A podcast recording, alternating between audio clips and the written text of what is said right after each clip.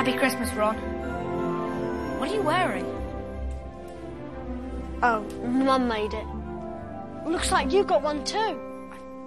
I've got presents. Yeah.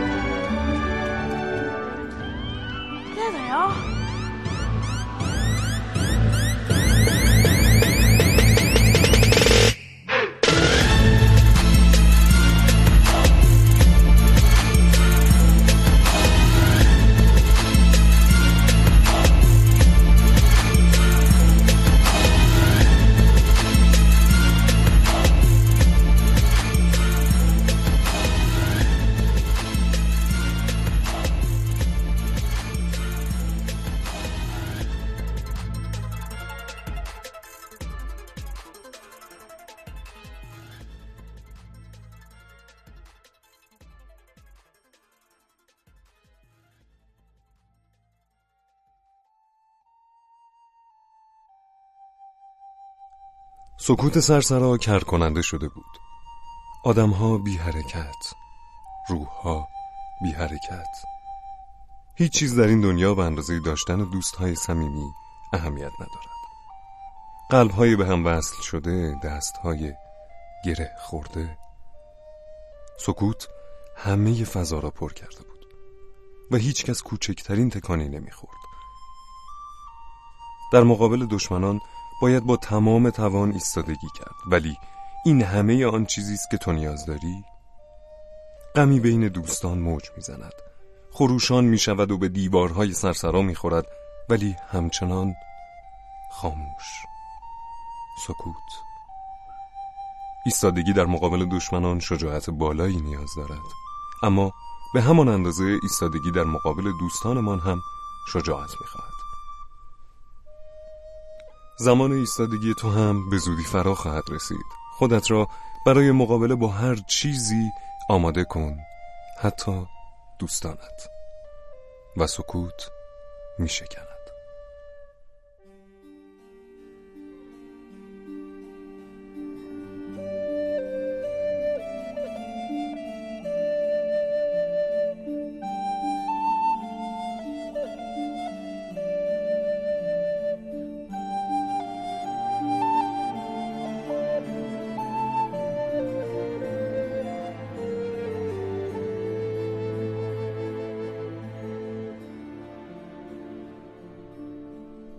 سلام دوستای خوبم. من امیر محمد اویسی هستم. امیدوارم حالتون خوب باشه.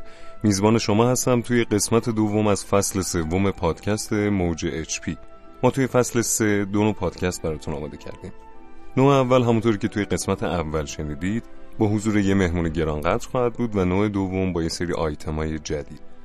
این قسمت براتون یه گروه بندی دیگه داریم که علی و محتاب عزیز زحمتشو کشیدن. یه آیتم جدید به اسم مرز جادو که جناب دکتر براتون اجرا می‌کنه. بخش دوم از فصل نهم کتابخونی به سبک داخلی با سیاوش.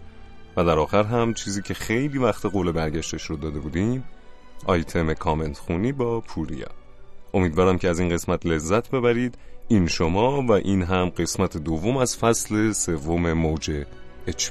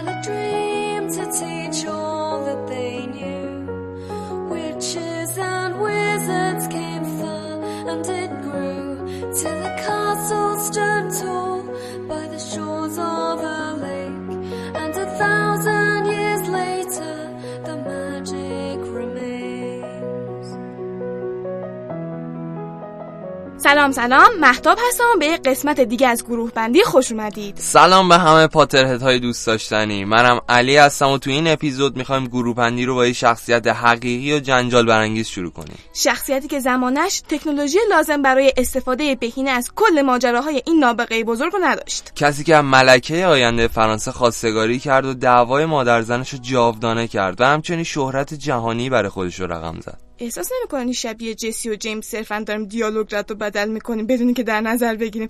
اکثر مخاطب هنوز نفهمیدن قضیه چه قراره؟ جسی و جیمز. تیم راکت تو پوکمون. باز تو بحث انیمه رو پیش کشیدی. انقدر شخصیت انیمه ای گروه بندی کردی که تا آخر فصل سهمیت پر شده. حالا یه رفرنس کوچولو دادم دیگه. گروه بندیشون که نکردم. ولی الان که بحثش پیش اومد بذار ببینم به کدوم گروه می‌خوان اصلا. استرین قرار موزارت رو گروه بندی کنیم.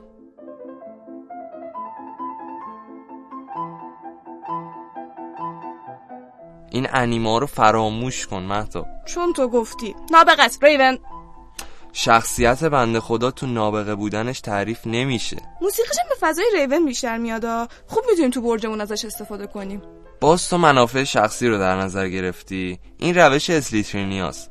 ولی صرف نظر شوخی تو به نظرم کسی مثل موزارت با اون شوخ طبیش جاش تو گریفین داره برای درک بهتر از نوع شوخ طبیع موزارت پیشنهاد می‌کنم نامه‌هاش به اعضای خانوادهش و بعضی از کانونایی که با دوستاش میخونده رو چک کنید البته یه خورده بیادبی هن. در ضمن شخصیت خیلی اجتماعی هم داشته و با افراد خیلی مهم و متنوعی تو جامعه در ارتباط بوده که به نظرم خصوصیتیه که تو گریفیندوریا خودش رو خیلی نشون میده.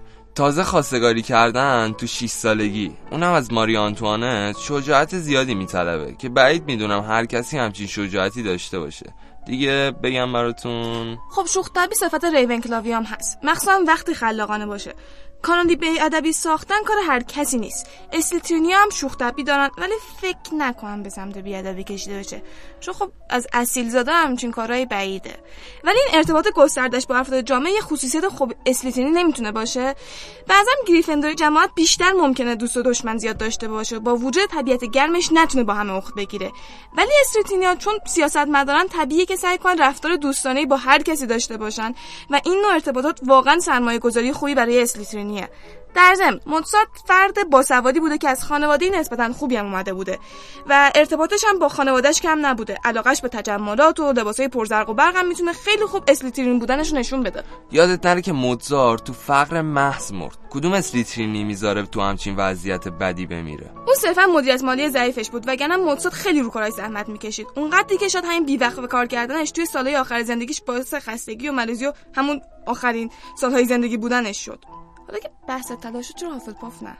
همیشه روحی این کودکانه رو هم به موزارت نسبت دادن که خب روحیه کودکانه از بین چهار تا گروه بیشتر همین به پاف می‌خوره. و مدیریت مالی ضعیف می‌تونه به منزله دست و دلبازی زیاد و سخاوت هم باشه. موزارت معمولا به عنوان نارسیسیست هم شناخته میشه. پافی نارسیسیست فروتنی جزو صفات پافه. نارسیسیست می‌خوای برو استریترین و ریونکلا بگرد. فکر کنم منظور اسلیترین و گریفندوره. نارسیسیسم به ریونکلاویا چه؟ ریونکلاوی نارسیسی صد البته داریم ولی جز به صفات بارزمون نیست. خب هافلپاف از گزینه‌ها حذف می‌کنیم. موزار شخصیت جنجالی تر از اونیه که بخوایم تو گروه آروم و درست حسابی مثل هافلپاف قرار بگیره. مخصوصا که خیلی اوقات به حرفای بیپردش باعث ناراحتی خیلی از همکاراش می‌شده. گریفیندور یا اسلیترین؟ ریون چی؟ جز نبوغش چیزی به ریون نمی‌خوره. همین الان خودت گفتی شخصیت جنجالی. موزارت اون هوش و خلاقیت مخصوص ریونکلاویا رو داره و فردیتش هم مسلما بیشتر از هر گروه دیگه به ریونکلا می‌خوره. تازه بحث شوخ بیشم شد. شاید فرد خردمندی نبوده ولی به گروه های دیگه اونقدر نمی‌خوره. موزارت فرد اخلاق گرایی نبوده و شاید صداقت و جسارت گریفاندوریا داشته باشه اما بیشتر از اون با موسیقیش بوده که بیان میشه و شخصیت هوشمندی داشته که کل هویتش حول محور این صفات نمیچرخیده. ولی استریترینی خوبی می‌تونسته باشه. موزارت مسلما جاه طلب بود و تلاش که خودت گفتی نشون میده که چقدر شغلش براش مهم بوده. در واقع موزارت اون بیخیالی معمول ریونیا رو اصلا نداره و شاید نه از لحاظ حرفه‌ای ولی از لحاظ اجتماعی نمود خوبی از یه اسلیترینیه ولی از لحاظ حرفه‌ای بیشتر نمود یک ریون کلاویه. الان کدوم یکیشون ملاکه؟ ملاک انتخاب خود موزارته. پس کلا به موزارت بین ریونکلا و استریترین حق انتخاب میده.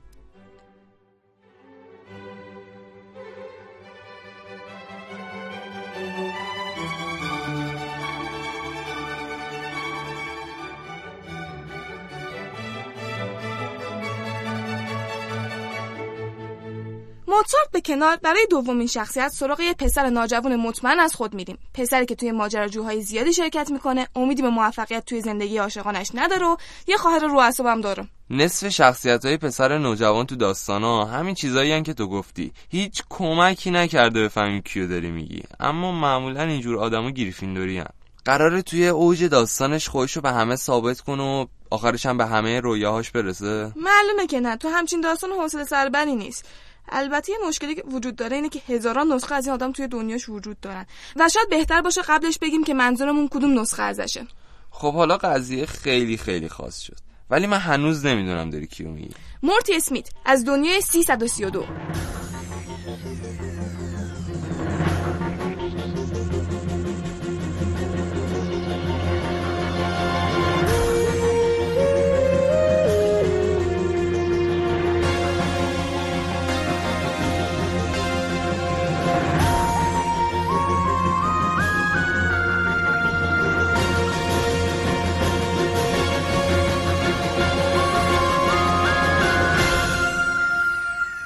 این یکی رو دیگه نمی‌تونی بگیره ایون. از همون اول ماجرا نشون داده شده که مورتی تو درس و مشق به خصوص ریاضی نازنینت ضعیفه. حتی اعضای خانواده‌اش هم می‌دونن که مورتی هوش خاصی نداره. در واقع از این نظر کاملا به باباش رفته. حتی شاید عدم اعتماد به نفسی که باباش به ارث برده اینجا باعث بشه نتونه از لحاظ آکادمیک پیشرفتی بکنه. مورتی خیلی راحت گول می‌خوره و ریک حتی از کنذهنی مورتی برای مخفی کردن خودش استفاده می‌کنه. با وجود اینکه این همه ماجراجویی با ریک داشته ولی نصف ریک هم از علم سر در نمیاره. و تو این زمینه خواهرش سامر با وجود اینکه وقتی کمتری و با ریک گذرونده از مورتی خیلی چیزای بیشتری یاد گرفته و بیشترم با ریک هماهنگه. در واقع مورتی اصلا خلاقیت خاصی نداره. همینم باعث شده که یه همسفر خوب برای ریک باشه چون بله قربانگوه. آه خواهش می‌کنم. شاید مورتی ریونکلاوی نباشه ولی اونقدری که تو میگی خنگ نیست. مخصوصا اینکه ریک از خنگ بودن مورتی برای مخفی کردن خودش استفاده نمی‌کنه. مورتیا قابلیت های فراوونی دارن و اینکه صرفا نتونستن نشونشون بدن به هر دلیلی اصلا توجیه خوبی برای خنگ بودنشون نیست. مورتی وقتی کمبود اعتماد به نفسش رو از خودش جدا کرد خیلی راحت توی شرکت به عنوان یه بچه 14 ساله شغل بزرگسال پیدا کرد که واقعا از هر کسی بر نمیاد و تو سفرهاش با ریک هم خیلی وقتا موقعی که باید سعی تصمیم می‌گرفتن تصمیم درست و خلاقانه رو گرفت. و این هم از همون اپیزودهای اول وجود داشت و چیزی نبود که بعدا به سریال اضافه بشه. مثل همون اپیزود اول از کفشایی که ریک بهش داده بود استفاده کرد تا روی دیوارا راه بره. علم آکادمیک تنها هوش ممکن نیست. در ضمن تو تمام این مدت مورتی نسبت به قبل خودش فرد خردمندتری شده و نسبت به اعضای خانوادهش خیلی بیشتر از اوضاع باخبره مورتی حتی از ریک هم بهتر با مشکلاتش کنار میاد. البته مورتی هم سالم ترین روش رو برای سر و کله زدن با مشکلاتش انتخاب نکرده. ولی تنها کسی که به نظر می‌رسه می‌تونه بقیه اعضای خانواده رو به روش سالمی آروم کنه مورتیه. موقعی که سامر می‌خواست بره حرفای به موقع مورتی بود که باعث شد سامر از تصمیمش برگرده. و یا موقعی که ریک می‌خواست بره فقط مورتی بود که هم موقعیت ریک و هم موقعیت بت رو درک می‌کرد و بقیه اعضای خانواده کلا یه جوری تو مشکلات خودشون غرقن این هوشی که دو میگی بیشتر نوع هوشیه که اعضای هافلپاف خودشون نشون میدن. و به روحیه موتی و آروم مورتی هم می‌خوره.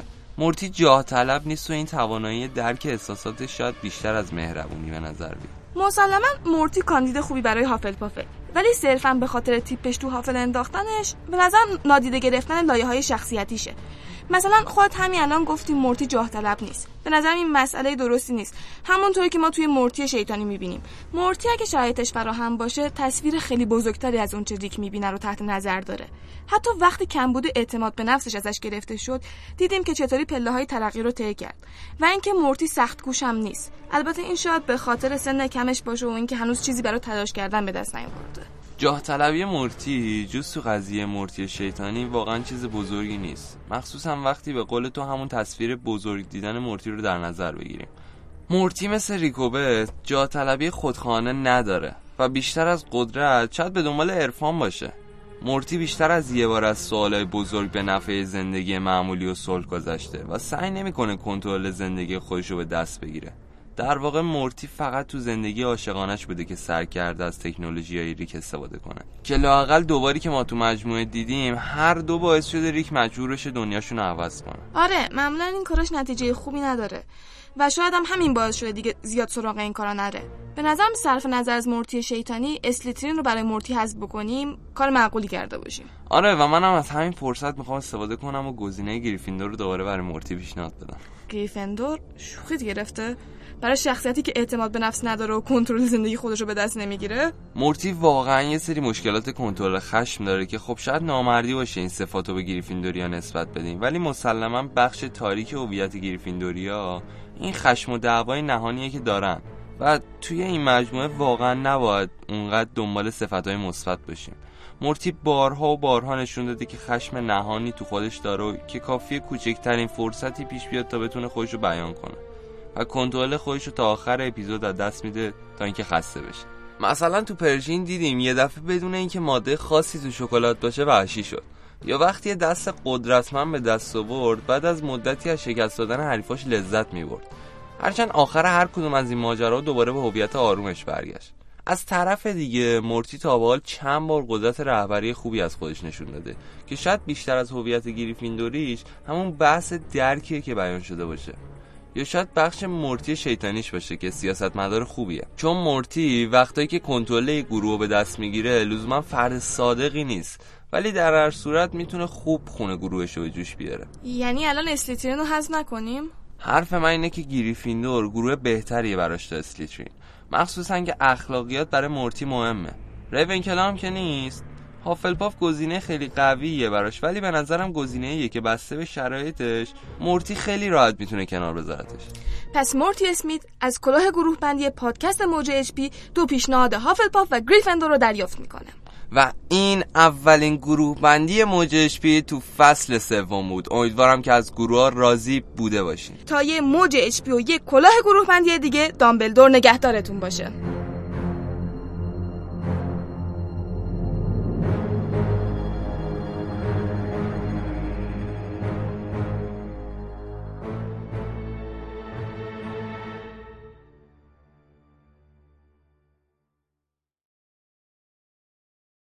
و حالا آقای دکتر و قسمت اول مرز جادو.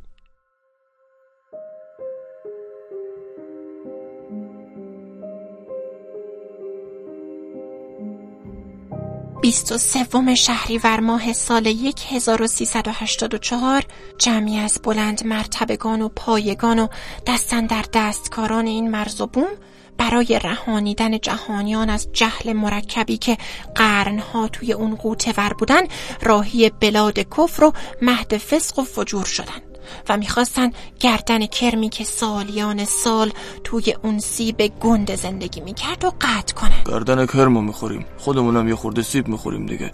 حالا که اینم راه اومدیم. تیم قیور ما به امید زدن گردن کرم رفت ولی به جای اون تمام مرزهای عقل و منطق رو جابجا جا کرد.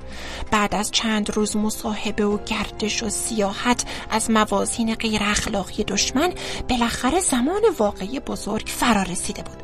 اونا وارد مجمع بین المللی شدن. شاهدان اینی میگن که از همون لحظات اول می‌شد اون جو سنگین و ماورایی موجود داخل مجمع رو حس کرد. سکوت تمام فضا رو در بر گرفته بود. همه اعضای تیم میرن سر جای خودشون میشینن و شخص شخیص دکتر میره پشت تریبون و با همون اولین کلمه جادو آغاز میشه. اتفاقی که اون شب افتاد توی هیچ دوربینی ضبط نشد و فقط کسایی که شخصا اونجا بودن می‌تونن در موردش حرف بزنن. از همون اولین کلمه دکتر یه حاله نورانی دورشون می‌گیره و تا آخر سخنرانی هم باقی میمونه. خالی باندیه اما مرزای طبیعت کجا تموم میشن و جادو شروع میشه؟ این اتفاق یه دای پوچ بوده یا مدرکی برای وجود جادو؟ تیم تحقیقاتی دکتر اون دکتر نه خودم عرض می‌کنم. تیم تحقیقاتی بنده وظیفه داره تا توی هر واقعی همه سناریوهای ممکن رو بررسی کنیم. خودتی فقط سناریوی اصلی که بیشترین احتمالو داره وجود یه جادوگر توی تیم مذاکره کننده بوده. چند تن از شاهدین میگن که قبل از دکتر یه نفر روی stage بوده. ولی وقتی دکتر میره بالا اون شخص مرموز دیگه دیده نمیشه. طبق حدسیات من اون شخص زیر تریبون قایم شده بوده. و وقتی که دکتر شروع به سخنرانی می‌کنه از پایین با ورد لوموس باعث به وجود اومدن یه هاله نور میشه. و یه سری از افراد داخل سالن اونو دیدن. همشون یه معجونی چیزی زده بودن. چندین سناریوی دیگه هم برای توضیح اتفاقات اون شب وجود داره. ولی هیچ کدوم طبیعی نیستن و همه چیز به وجود جادو توی اون سالن اشاره داره. حالا این تصمیم با شماه تا کی می‌خواید وجود جادو رو انکار کنید؟ خالی بندیه بابا. نه سال به جلو سفر می‌کنیم. پانزدهم شهریور ماه سال 1393 زمان ریاست دکتری جدید. دکتری کلید دار. اتفاقی که توی این روز توی اون شهر زیارتی به وقوع پیوست. در ابتدا توجه زیادی رو به خودش جلب نکرد ولی همه چیز وقتی مفهوم پیدا کرد که دو سال بعد دکتر حرفهایی در تناقض صد درصدی با حرفهای قبلی خودش زد. هی تناقض میگن. چیزی که توی این تناقضگویی متفاوت بود وجود یه بطری خیلی مشکوک تو دستای دکتر بود. دکتر ساعت هفت صبح از هواپیمای خودش پیاده شده بود. تو یکی از عکسای موجود وقتی که همه دارن از پلای هواپیما پایین میان یه بطری چرمی کوچیک توی دستای دکتر هست که سعی داره قایمش کنه. همین بطری توی فیلم دیگه هم دیده میشه. فیلمی که واسه قبل از پشت تریبون رفتن دکتره. تشنش بوده. و تیم تحقیقاتی دکتر دوباره دست به کار شد. بازم فقط خودتی. و چیزی که بعد از روزها تحقیق بهش رسیدیم این بود که اون روز توی اون شهر زیارتی یه جادوگر به جای دکتر پشت تریبون رفته بوده. چند روز قبل از اون سخنرانی دکتر به شدت سرما خورده بودن. در حدی که وقتی یکی از وزرا بهشون زنگ زده بودن برای برنامه ریزی استخر و این گونه مسائل دولتی دکتر پشت تلفن چند تا فین آبدار کرده بودن و قرار ملاقات کاری رو به بعدن کرده او بودن تو از کجا شنیدی؟ ولی اون سفر و سخنرانی بعدش خیلی مهمتر از این بوده که به خاطر سرماخوردگی کنسلش کنن. چیکار می‌کنن؟ آره درست حد زدین. همه اینا یعنی اونا هم از وجود جادو و جادوگرا با خبرن. فقط نمی‌خوان مردم بفهمن. اونا یه جادوگر رو با معجون مرکب پیچیده جای دکتر میفرستن و جادوگر حداقل دو بار دیده میشه که از معجون خورده تا بتونه تو فرم ظاهری دکتر باقی بمونه. به همین دلیلم بود که دکتر بعدا وقتی در مورد اون موضوعات حرف می‌زنه کاملا تناقضگویی می‌کنه. چون حرفای اولو اصلا خودش نزده بوده. یکی این وسط تناقض گفته. و هنوز شما نمی‌خواین به وجود جادو تو این دنیا ایمان بیارین؟ آیا ایمان نمی آورید دیگه تصمیم با خودتونه. امیدوارم که به حرفای دکتر اون دکترا نه. خودم رو عرض می‌کنم. به حرفای دکتر گوش بدین و از اتفاقاتی که اطرافتون میفته به سادگی و بر نکنین. دلایل وجود جادو کم نیستن. فقط باید بیشتر دقت کنین.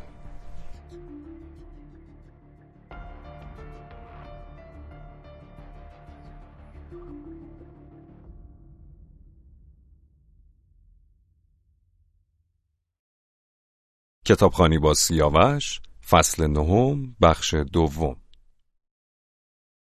کریم شاتر و سنگک جادو. فصل نهم. جدال نیمه شب.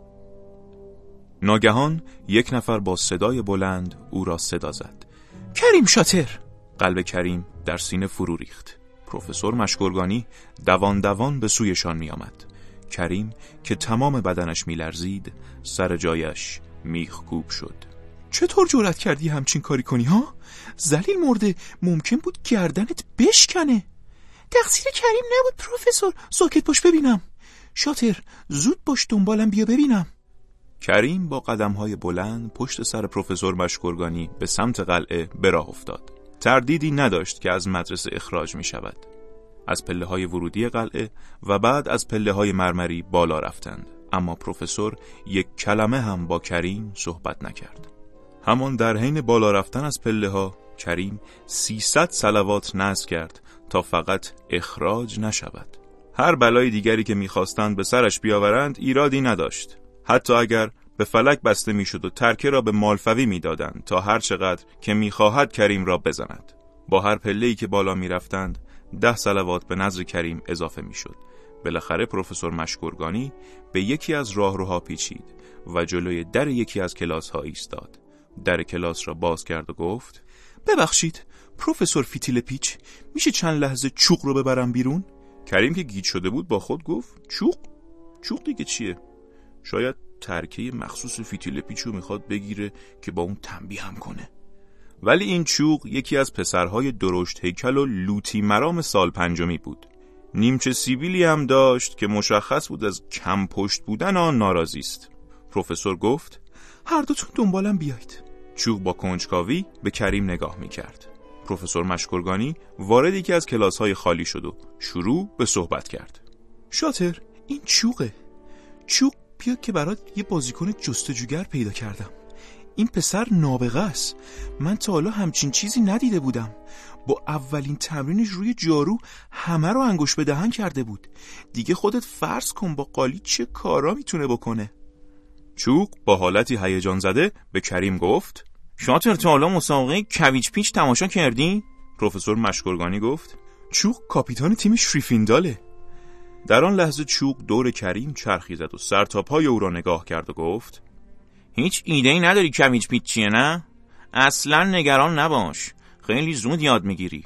یه بازیه که باید سوار قالی پرندت بشی و توی هوا بتونی خوب پرواز کنی. البته توی مدرسه هم پرواز با قالی رو یاد می‌گیری هم پرواز با جارو رو. چند تا از این عشق غربی ها یه سری اصلاحات واسه مدارس فرستادن که جارو وسیله مدرنتری و از این چیزا. واسه همین اینجا هم باید جفتش رو یاد می‌گیری. پروفسور مشگرگانی با دست جلوی دهانش رو گرفت و با هرس گفت باز دوباره لات بازیاتو شروع نکنا فکر بچه رو با این چیزا مشغول می‌کنی. این حرفاتم اگه یکی دیگه بشنوه دوباره داستان درست می‌کنی. الانم بس دیگه. شاتر باید برگرده سر کلاسش. چوب دستی به سیبیل ناقصش کشید و گفت چشم خانم. سر میز شام کریم تمام ماجرا را با جزئیات برای رست تعریف کرد. هر دو فوقالعاده هیجان زده و خوشحال بودند. تا اینکه سر و کله کسی پیدا شد که چندان دوست داشتنی نبود مالفوی در میان کمال و گودرز به سویشان می آمد. وقتی نزدیک شد شروع به صحبت کرد شاتر داری غذا کوف می‌کنی؟ که این با قطار میفرستنت خونه پس کریم با خونسردی جواب داد چی شده؟ روی زمین کنار دوستای بی مصرف جیگر پیدا کردی؟ مالفوی پوزخندی زد و گفت من خودم تنهایی پست برمیام اگه فکر می‌کنی خیلی قلدری همین امشب حاضرم با دوئل کنم. فقط با چوب دستی. نصف شب تالار مدالا. نظر چیه جوجه؟ رس به میان حرف او پرید و گفت یه چکی گلابی. معلومه که با دوئل می‌کنه. نصف شب همون تالار مدالا. مالفوی لبخندی زد و از آنجا دور شد. کریم به سمت رس برگشت و گفت چی چی شد؟ دوئل دیگه چیه؟ ساعت یازده و نیم شده بود و تمام قلعه در خاموشی مطلق بود. رس آرام سر خود را از پتوی پلنگیش بیرون آورد و با زمزمه گفت کریم بیداری؟ پاشو بریم دیگه وقتشه. هر دو آهسته لباسهای خود را به تن کردند و از خوابگاه بیرون رفتند. خوابگاه پسران فقط چند پله با سالن اصلی شریفیندال فاصله داشت ولی وضعیت خوابگاه دختران کاملا متفاوت بود. برای رسیدن به خوابگاه دختران باید از سه راه رو و چندین مانع عبور می کردی. انگار که آنجا را عمدن طوری طراحی کرده بودند تا رفت و آمدها را بتوانند به شدت کنترل کنند. کریم و روس تازه به سالن شریفیندال رسیده بودند که صدایی را از پشت سرشان شنیدند. باورم نمیشه می‌خواید این کارو بکنید. هر دو برگشتند و دیدند که هرسی جون گنجوی به روی یکی از صندلی ها نشسته و با آنها خیره شده است. روس گفت این وقت شب چجوری از خوابگاهتون اومدی بیرون؟ اصلا تو از کجا می‌دونی ما چی کار می‌خوایم بکنیم؟ هرسی جون روسریش رو کمی جلو کشید و گفت موقع شام شنیدم که با مالفوی قرار دوئل گذاشتید بعد از خاموشی اینجا قایم شدم تا مچتون رو بگیرم. شما باعث میشید شریفیندال امتیاز از دست بده. همینجور که هرسی جون قور می‌زد کریم و روس به سمت در برج می‌رفتند. وقتی هر سه از برج خارج شدند در بسته شد. هرسی جون به تابلو نگاهی انداخت و گفت وای خاک به سرم. بانوی چاق نیستش پشت در موندیم. رس گفت؟ حقته. تا تو باشی انقدر فضولی نکنی. حالا با ما میای یا همینجا میمونی؟ هرسی جون می‌دانست که راهی به جز دنبال کردن آنان ندارد. هنوز از در برج دور نشده بودند که دیدن نوید پادراز به روی یکی از پله ها نشسته است و زار زار گریه می کند. به نظر می رسید که رمز ورودی برج را فراموش کرده بود و تمام شب را آنجا تنها نشسته است. کریم به او گفت که بانوی چاق رفته و یا باید همانجا بماند یا همراه آنان برود. نوید هم که از بازگشت بارون خونالود می ترسید به سرعت با آنان همراه شد. تمام راه تلاش می کردند تا پاورچین پاورچین حرکت کنند. بالاخره به طبقه سوم رسیدند و وارد تالار مدال ها شدند. ولی خبری از مالفوی نبود. در عوض انگار قلیچ سلایدار مدرسه آنجا منتظر ایستاده بود. و زیر لب با خود قرولند می کرد و می گفت کجان پس این موشای کسیف بچه ها به محض شنیدن صدای قلیچ به سرعت از تالار خارج شدند. هرسی جون گفت مالفوی بهتون حقه زده کل پوکا. اون اصلا خیال نداشته بیاد. قلیچ از کجا می‌دونست که کسی قرار بره توی تالار مدال ها حتما مالفوی بهشون گفته دیگه کریم می‌دانست که حق با هرسی جون است اما نمی‌خواست به سادگی خود اقرار کند دوباره به سمت برج راه افتادند که ناگهان صدایی از پشت سرشان آمد چی چی دارم می‌بینم؟ سه تا سال اولی نصف شبی با یه دختر کجا میرن؟ چه جولونی هم دارم میدن؟ با لاسفگاس اشتباه گرفتی؟ همین الان باید قلیچو خبر کنم. بچه ها برگشتند و بعد اونق را دیدند که دست به سیر معلق در هوا ایستاده است. روس گفت بعد اونق جون هر کی دوست داری ساکت گیر بیفتیم بیچاره میشیم. ولی قبل از تمام شدن جمله رستم داد و فریادهای بد اونق شروع شده بود. بچه ها از خوابگاهشون اومدن بیرون اونم با یه دختر نصف شبی. بچه ها با تمام سرعت شروع به دویدن کردند. وارد طبقه سوم شده بودند و راهروهای آنجا برایشان ناآشنا بود. در انتهای یک راهرو به دری رسیدند که قفل بود. هرسی جون گفت آلوها و در با صدایی باز شد. برای چند لحظه سکوت حکم فرما شد. ولی بعد نوید سرش را برگرداند و چیزی که در آن اتاق بود را دید. یک سگ غول پیکر سه سر.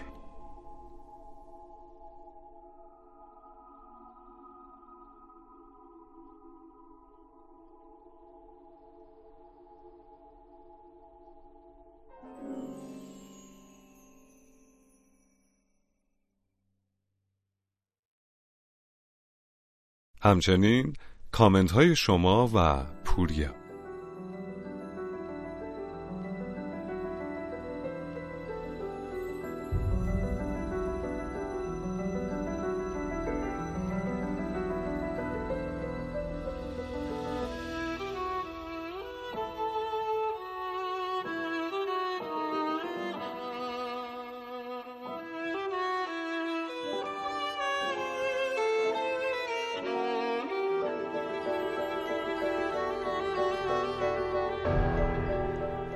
سلام شنونده های عزیز دل. خوبین؟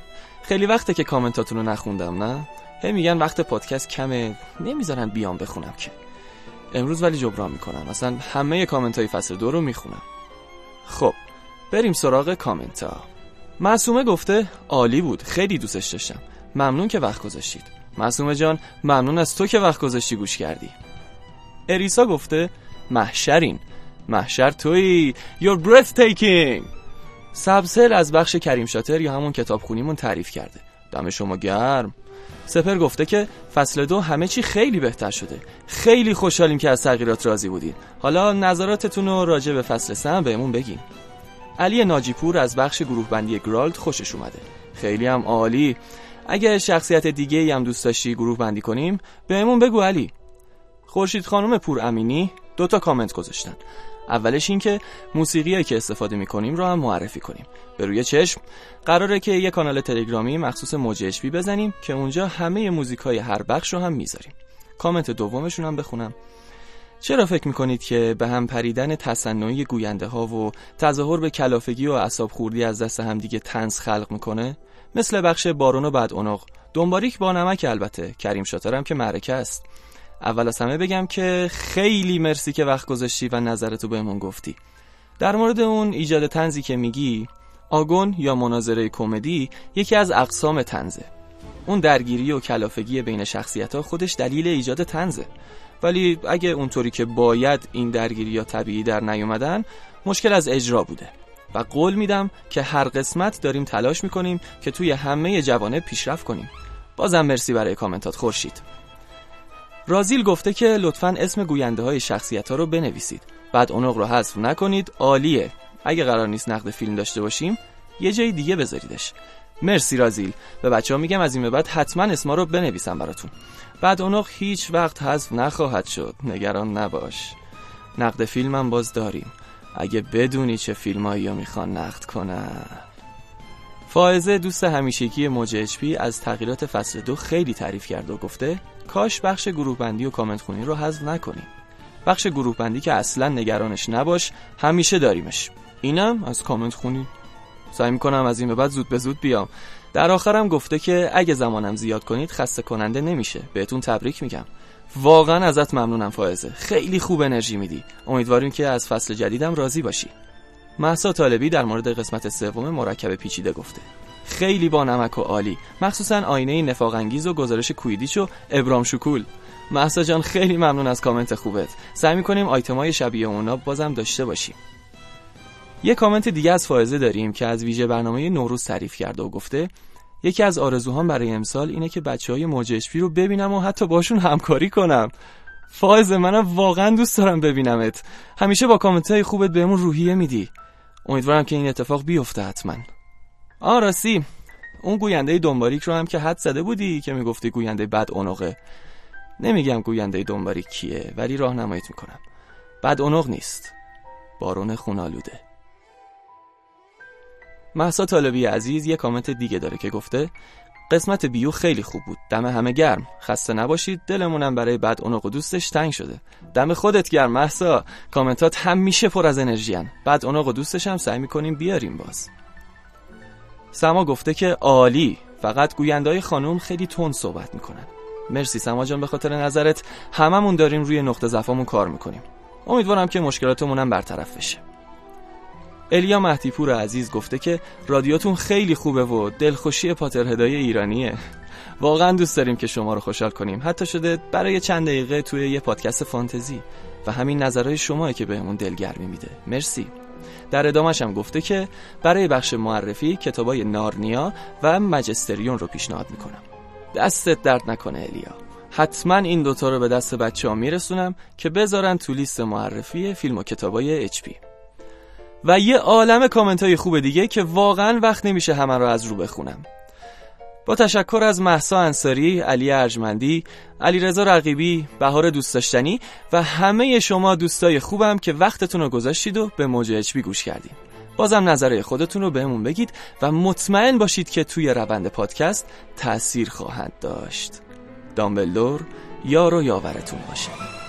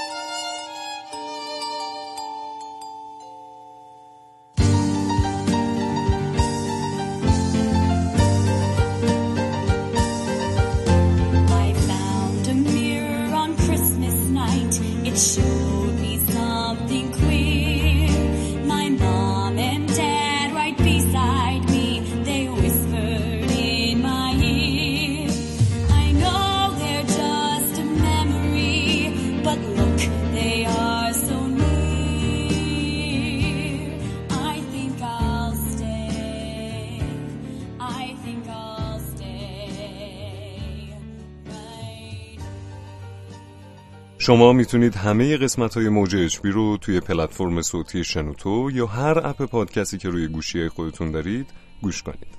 و خوشحال میشیم اگه نظرات و انتقادات خودتون رو توی کامنت ها به همون بگید. مرسی از همراهی همه شما عزیزان با فصل سوم موج HP موج HP پادکستی برای همه فانتزی دوستای ایران.